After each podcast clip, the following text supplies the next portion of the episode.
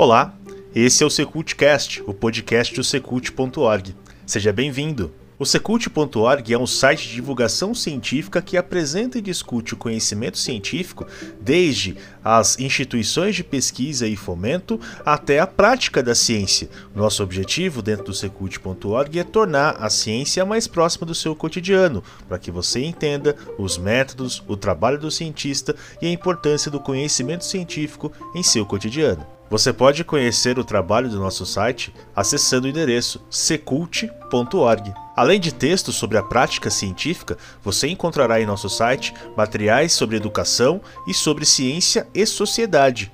Visite secult.org. Hoje o Secultcast vai discutir exatamente o termo que dá origem ao título do nosso site, a cultura científica. O que será que significa esse termo? O que será que é cultura científica? Qual a origem desse movimento? O que nós podemos entender como cultura científica? Tudo isso nós vamos discutir, tudo isso e muito mais, aliás, nós vamos discutir então nesse podcast temático que você pode ouvir nas principais plataformas e agregadoras de podcast existentes na internet. Primeiro, para a gente compreender então de onde vem esse termo cultura científica, nós precisamos voltar um pouco no tempo.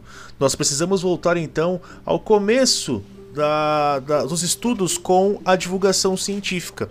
Tem muito a ver a ideia de cultura científica com os movimentos educacionais e os movimentos de divulgação científica, principalmente lá no começo dos, da década de 1970.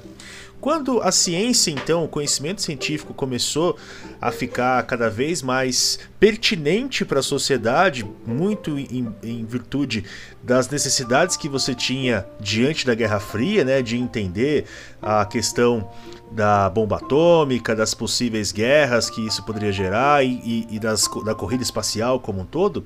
Então, come, os, alguns governos começaram a pensar em como melhorar, não só os governos, mas principalmente os cientistas, né, como melhorar então a comunicação e o aprendizado de, do conhecimento científico pela população como um todo. Claro, começando pelas escolas, mas ampliando esse conhecimento, esse, esse escopo de conhecimentos para a, a sociedade como um todo. Então nós tivemos lá o surgimento da, do movimento de alfabetização científica, que tem as suas críticas, né? Essa ideia de alfabetização científica, então, seria a mesma ideia que nós podemos ter de alfabetizar uma pessoa, né? De você ensinar, então, é, a partir de uma lista de conceitos, de conteúdos que alguém, alguém jamais especializado conhece, para repassar então esse conhecimento para alguém que não seja especializado, para alguém que não conheça aquele assunto específico. Né? E aí você tem algumas críticas a esse movimento, por exemplo, é, dizer que, ou pensar a partir do pressuposto que as pessoas, quando recebem a informação científica, elas não sabem aquilo que você está falando, ou você pode determinar os interesses é, de conhecimento que as pessoas podem ter, ao invés delas mesmas né, começarem a pensar então o que, que elas querem aprender, como elas querem aprender. Então seria algo como se nós fôssemos os donos do conhecimento, ofertando então algumas é, diretrizes, alguns dos nossos conhecimentos para pessoas que não dominam essa arte, não dominam a ciência. Embora é, essas críticas tenham surgido, a ideia de alfabetização científica em si é muito importante né? Pelo menos para não só para introduzir o conhecimento científico para as pessoas, para que as pessoas começam a, comecem a ter noção do que é o conhecimento científico, de como ele funciona, né? Das aplicações teóricas e práticas do conhecimento científico. Né? E uma das questões com a alfabetização científica é justamente essa, é você começar a construir pontes entre o conhecimento é, conceitual e a sua contextualização. Né? Mas é, com esse movimento, então, inicia, iniciamos então essa ideia de, de, de, divulgação da ciência e de ampliação dos conhecimentos científicos com a ideia de alfabetização científica, e aí passamos né, o, o, o outro a ter um outro movimento, que era o movimento então popularização da ciência e da tecnologia, mas especialmente da ciência, né? É, na verdade, esse movimento é um movimento então que surge lá na Europa é, em meados dos anos de 1980 e a ideia desse movimento como um todo é trazer é, aproximar então o conhecimento científico dos interesses das pessoas. Então você tinha um diálogo um pouco maior entre o que as pessoas sabiam ou gostariam de saber sobre o conhecimento científico e os ditos especialistas. É nessa época também que surge, e aí surge com mais força, inclusive aqui na América Latina, o movimento de ciência, tecnologia e sociedade porque algumas consequências do conhecimento científico começaram a se mostrar danosas demais para o meio ambiente e para a qualidade de vida das pessoas. Isso especialmente em fábricas aqui é, ou indústrias que poluíam o ambiente ou que tinham algum tipo de extração é, que prejudicava o meio ambiente de certa forma e as pessoas precisavam ser educadas para poder então lutar contra isso, entender o que estava acontecendo e lutar de certa forma com as armas democráticas, né, ou é, com votações, ou pressionando os governantes, enfim, para que é, é, essas questões que podiam prejudicar então a sua qualidade de vida não, não começassem a acontecer. Então surge esse movimento CTS, Ciência, Tecnologia e Sociedade. Esse movimento então, ele norteia a divulgação científica, que é uma divulgação científica então um pouco mais crítica, e até chegar então nos anos de 1990, em que você tem de fato então o surgimento da ideia do conceito inicial do que é cultura científica. Então esse movimento de cultura científica, ele é uma consequência dos movimentos de divulgação científica anteriores, né? É, que já aconteciam desde pelo menos a década de 1970, mas é, especialmente o movimento de cultura científica ele se difere um pouco do movimento dos movimentos anteriores, porque ele é um movimento um pouco mais inclusivo. Ele inclui a necessidade então de você compreender a ciência como um todo, ele inclui a necessidade de você enxergar a ciência como uma prática humana. Ou seja, o cientista não é um sobre-humano, não é uma pessoa diferente de mim ou de você. O cientista é uma pessoa como todos nós. Então aquele estereótipo do, do cientista é, super inteligente, antissocial, que vive é, preso em um laboratório observando tubos de ensaio, aquilo precisava ser desfeito. Porque o cientista ele não é um sujeito como aquele. Qualquer pessoa, inclusive, quando estuda, quando quando é, realiza suas tarefas no cotidiano, ela pode inclusive realizar ou praticar alguns métodos da ciência. Ela não precisa necessariamente ser um cientista para praticar ou para entender como a ciência funciona. Então, essa era um dos primeiros méritos, uma das primeiras ideias que o movimento de cultura científica trouxe. Primeiro, então, transformar a prática científica em uma prática humana, né? demonstrar que a ciência é uma prática humana. E justamente por ser uma prática humana, ela está carregada de ritos, de ideias, de tradições, e tudo isso pode ser transmitido e modificada ao longo da história. Inclusive, a história da ciência mostra que nós tivemos diversas modificações na forma como esses, esses conhecimentos científicos eram transmitidos pelos pares, né, de um cientista para outro, depois do cientista para a sociedade. Né? Então essas, essas mudanças e essas nuances todas, elas mostram exatamente que a ciência é uma prática humana, está sujeita a tradições, a mudanças, a ritos. E por isso, então, nós podemos falar na ideia de cultura científica. Então, onde entra a cultura científica nesse, nesse contexto todo? Ou qual a importância da cultura científica para esse contexto que nós vivemos? Simplesmente porque a cultura científica tem que fazer parte do nosso cotidiano, justamente porque o nosso cotidiano ele é permeado por conhecimento científico e tecnológico. Então nós precisamos entender como a ciência trabalha e por que ela trabalha, para que a gente também possa entender o nosso cotidiano, entender as ferramentas, entender for a forma como o nosso cotidiano se desenvolve, né? E também permitir que as pessoas tenham um, uma visão de um mundo mais ampliada né, diferente da visão de mundo que elas teriam se tivessem acesso a apenas alguns conhecimentos teóricos, né? Então a gente amplia essa possibilidade de visão de mundo das pessoas, e aí com isso então as pessoas em tese seriam então mais livres, teriam uma liberdade maior para poder tomar suas decisões, para poder cobrar os seus políticos, para poder então analisar fatos, ideias e soluções, tudo isso então baseado numa ideia um pouco maior, um pouco mais ampla do que seria o conhecimento científico. E essa, esse desenvolvimento da cultura científica como um todo, ele é papel da escola, sim, é o papel da, das institu instituições de ensino, sejam elas formais, como as escolas né, de ensino fundamental, de ensino médio, as universidades, as faculdades, mas também de institu instituições ou espaços não formais.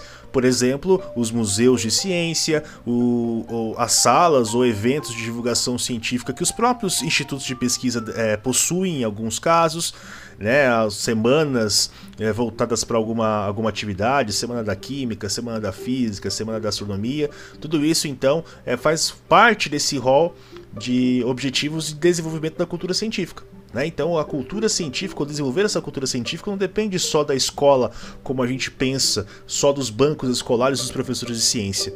Até porque vamos lembrar que todas as disciplinas que os alunos têm acesso, seja matemática, química, física língua portuguesa, elas advêm de conhecimento científico, de uma ciência. Então, é, entender como essas ciências funcionam, as nuances e diferenças entre elas, inclusive, faz parte também da cultura científica. Mas não só o papel da escola, mas o papel, então, das instituições instituições de pesquisa, instituições de ensino ou de divulgação científica, né? E nesse sentido entra a imprensa, por exemplo, com seus cadernos de ciência, os sites de ciência, os sites de tecnologia também desenvolvem um papel importante na, na apropriação e divulgação da cultura científica. E como essa cultura científica se desenvolve? Você se perguntaria agora. Nós já sabemos então que ela veio lá do, dos movimentos de divulgação científica e de renovação do ensino de ciências, né, desde a década de 1970, culminando então entre os anos 90 e nos 2000 com esse movimento de cultura científica, que então é um movimento relativamente novo, especialmente dentro do ensino de ciências como um todo, né? Vimos que ele é importante para a gente entender, é, ou ele traz essa importância, essa discussão da importância da gente entender como o conhecimento científico se desenvolve, quais são os atores envolvidos, né? Mas, enfim, como é que esse conhecimento científico, ou melhor, como é que essa cultura científica ela se desenvolve como um todo? Nós vamos pegar então como exemplo para demonstrar essa evolução da, e esse desenvolvimento da cultura científica através de um trabalho interessante de um dos maiores autores de cultura científica do Brasil, que é o Carlos Vogt. Ele propôs é, um, um, elemento chamado espiral da cultura científica.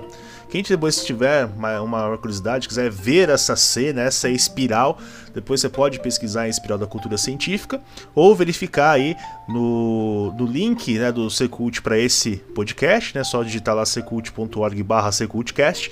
Tem lá o link para esse, esse episódio. E esse episódio número 1 do nosso podcast. Então você pode verificar lá a, a, espiral, a imagem da espiral da cultura científica, em que então o Carlos Vogt ele propõe quais são os elementos então que vão é, é, fazer com que essa, essa, esses elementos culturais da ciência eles se propaguem, não só saiam dentre o, o ambiente acadêmico, né, ou não só se distribua dentro do ambiente acadêmico das faculdades, mas também espalhe lá para as escolas e coisas do tipo. Então essa espiral é dividida em quatro partes, em quadrantes. Nós começamos a pensar esses quadrantes em ordem, é, em sentido horário. Né? O primeiro quadrante, então, seria o quadrante em que você tem a produção e a difusão do conhecimento científico. É, na verdade, desse conhecimento científico entre os próprios pares.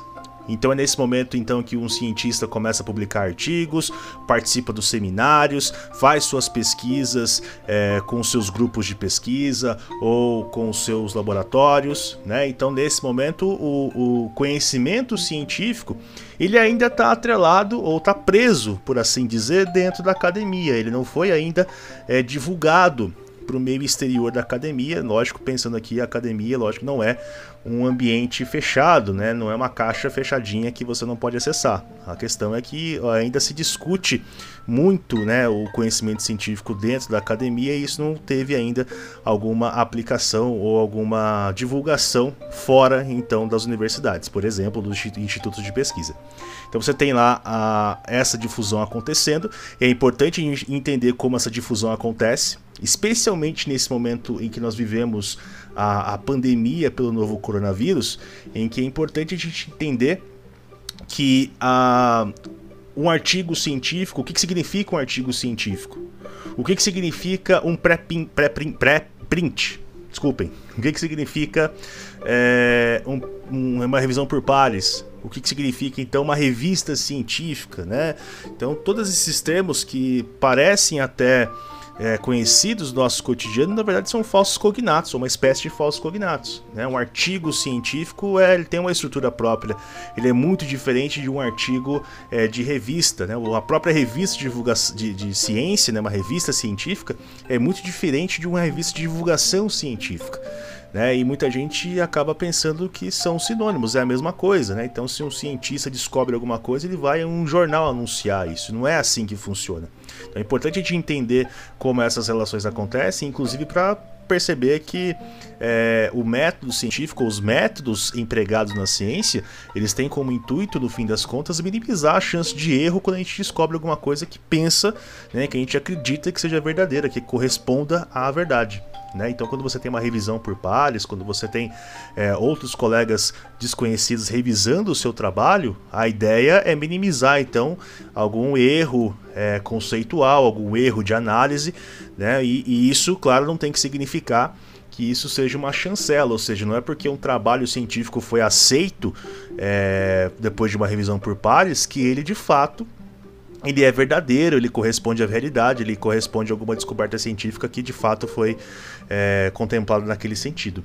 Então, é importante a gente entender essa primeira parte, então como o, o cientista trabalha e como esse conhecimento dos cientistas ele é difundido, né, para depois no, no, no, próprio episódio aqui nós vamos disponibilizar para vocês também um link sobre essa ideia, né, essa, essa nuance e essas uh, problemáticas que existem na produção de um artigo científico, por exemplo, né?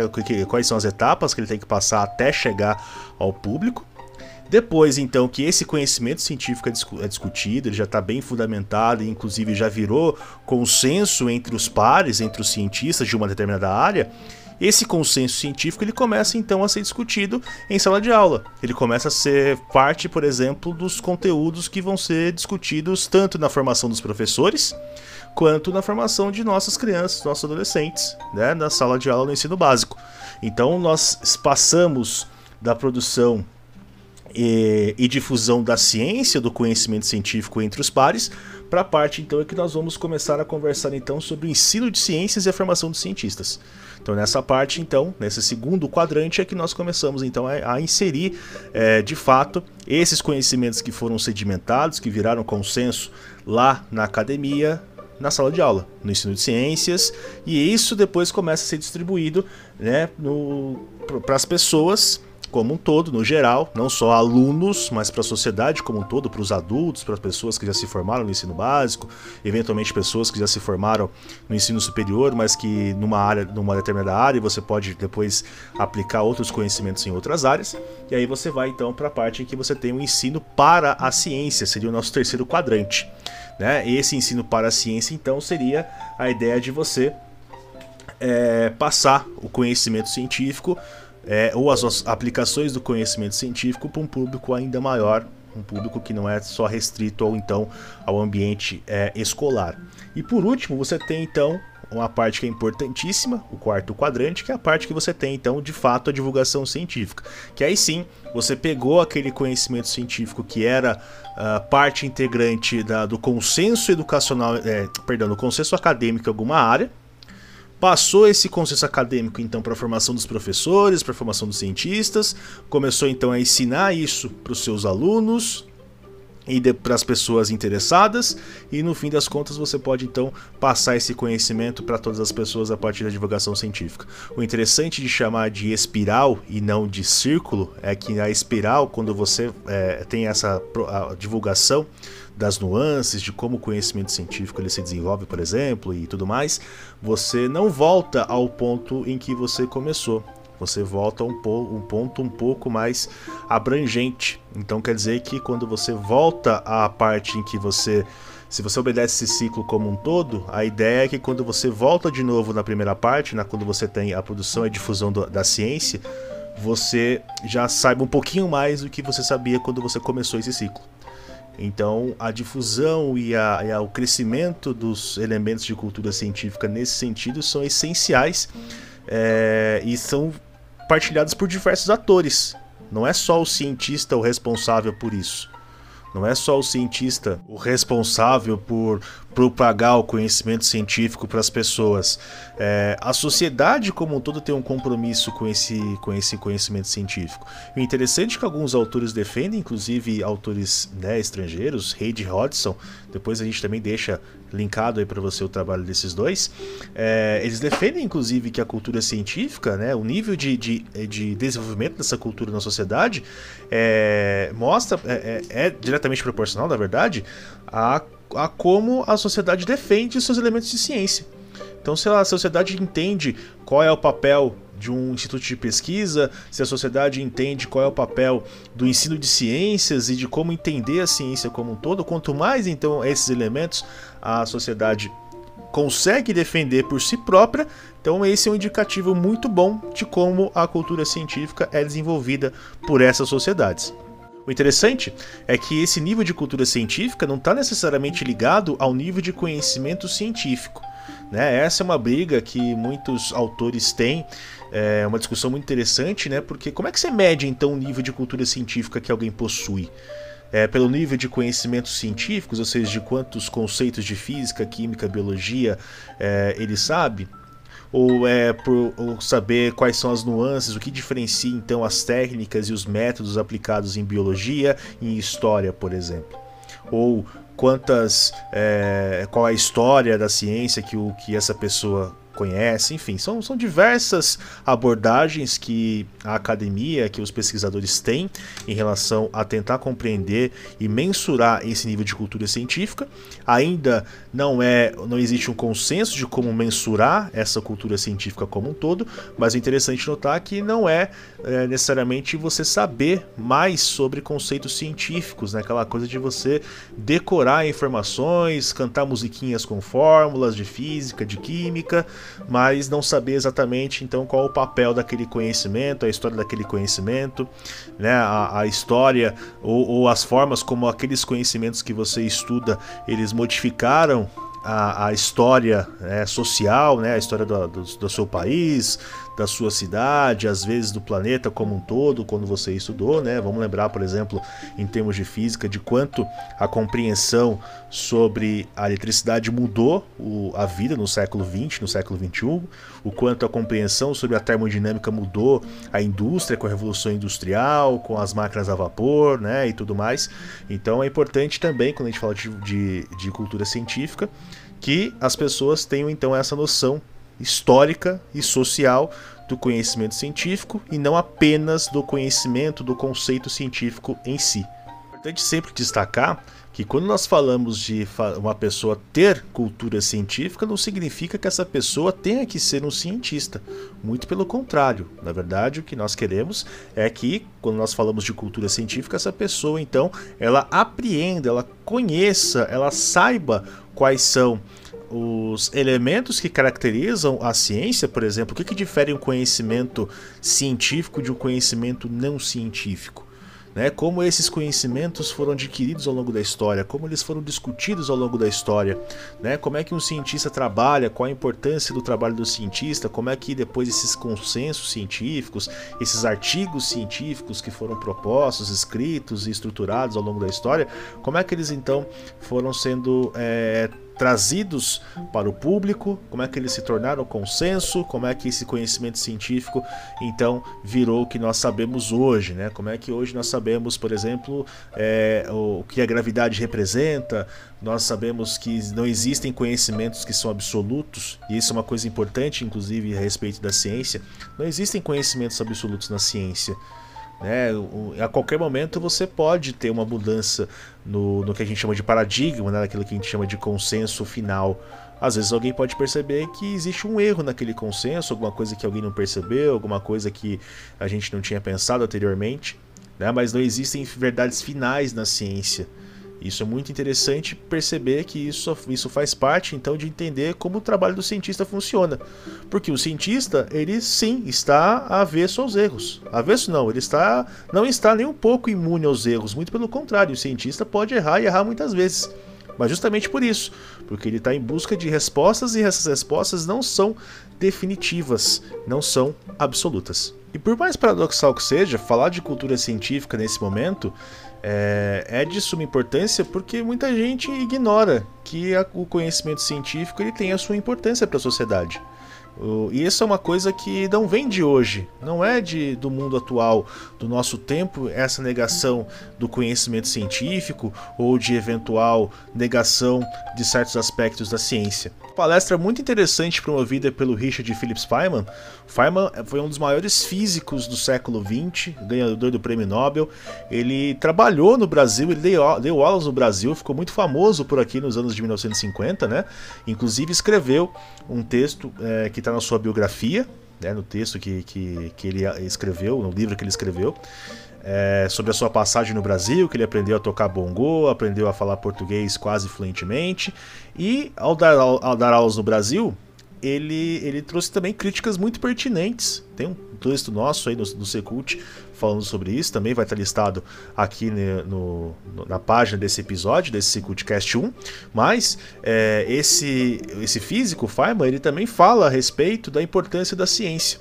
Né? E para ele, numa palestra que ele deu nos anos de 1960, ele dizia que o conhecimento científico não fazia parte das discussões cotidianas das pessoas porque a ciência é, era irrelevante. Né, o conhecimento científico como toda a discussão sobre como o conhecimento científico é, é, era trabalhado, ele acontecia, né, a evolução da ciência, a evolução do que nós sabemos e principalmente aquilo que nós não sabemos, isso era irrelevante para as pessoas. Elas poderiam até se sentir surpreendidas com uma descoberta científica que poderia ser é, notável, né, mas isso não passava da curiosidade. É, então, discutir a cultura científica e a formação da cultura científica é justamente é, fazer com que, quando essas, essas coisas acontecem, essas descobertas científicas apareçam, é, que as pessoas entendam de fato qual a importância dessa descoberta científica, qual a importância de você estudar determinado assunto. Né? Não existe assunto científico que seja irrelevante. Né? Não existe essa questão da, do utilitarismo do conhecimento em que você tem que pesquisar alguma coisa que seja, seja útil, exatamente útil naquele momento. Nós temos diversos exemplos na história da ciência de conhecimentos que foram é, sendo trabalhados, que foram sendo discutidos ao longo da história, mas que não necessariamente eram úteis, né? que você não tinha uma aplicação prática naquele momento. E não, não falamos apenas aqui nesse caso das ciências é, aplicadas, né? Nós também temos que ter ciências teóricas, nós também temos que ter certos conhecimentos, certas discussões, por exemplo, nas ciências humanas, que não precisam explicar exatamente algum fenômeno que acontece agora. Ela pode prever algum outro fenômeno, pode aparecer de alguma forma para as pessoas no futuro próximo, mas não necessariamente precisam ter alguma aplicação naquele exato momento. Então, discutir a cultura científica é também discutir esse aspecto importante do conhecimento científico. Esse aspecto que não existe o utilitarismo direto ou a necessidade de um utilitarismo direto, é, aplicado, imediato do conhecimento científico. Inclusive porque é, a, o fato de alguém ser um cientista não significa que ele seja. É, que os domínios da cultura científica estejam todos dentro do seu, do seu é, repertório cognitivo, né, dentro do que ele sabe. Um cientista pode ser totalmente enculturado cientificamente é, com relação à sua área, mas pode não ter nenhum elemento de cultura científica de uma outra área. Então ele pode saber muito sobre os métodos da sua área, mas nada sobre os métodos de pesquisa de outra área. Né? Então é importante a gente também entender isso, que um cientista de uma área não pode ser, não necessariamente vai ser expert em outra área. Né? Às vezes ele é muito bom, muito inteligente e tal, né? ou não precisa ser exatamente inteligente, mas ele conhece muito, ele sabe muito sobre determinada informação de, ou determinados conhecimentos de uma área específica, mas essa área específica ele é um ponto, um grão de areia no oceano do conhecimento. E aí, então, quando a gente leva isso em conta, a gente entende que nem sempre todo cientista está apto a dar opinião sobre todo conhecimento que existe. Muito pelo contrário.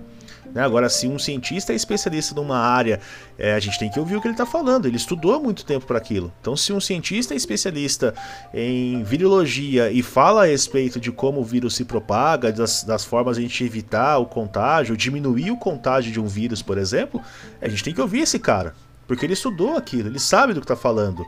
Né? Ele sabe conceitualmente o que está falando. Pode acontecer de eh, na área que cientista discute, né? e a gente vê muito isso agora com a pandemia do novo coronavírus, que você não tenha um consenso sobre as formas eh, e tratamentos, pode acontecer, porque a ciência é feita disso. A ciência é feita dessas discussões eh, em alto nível de argumentos racionais e lógicos, ok? Só que nem sempre isso significa que a ciência está errada. Não é porque ela mudou o, o, a ideia de ideia, né? Que o consenso até um dia era um e depois de passar de um tempo o consenso mudou, que a ciência está errada, a ciência não sabe o que está falando. Muito pelo contrário, a gente consegue mudar porque a gente sabe, a gente estuda afinco estuda a fundo aquilo que está estudando, aquilo que está vendo, aquilo que, que é do nosso interesse, aquilo que o conhecimento é, nos traz, né? E, e, a gente compara depois com a realidade para ver se realmente aquilo é verdade ou não.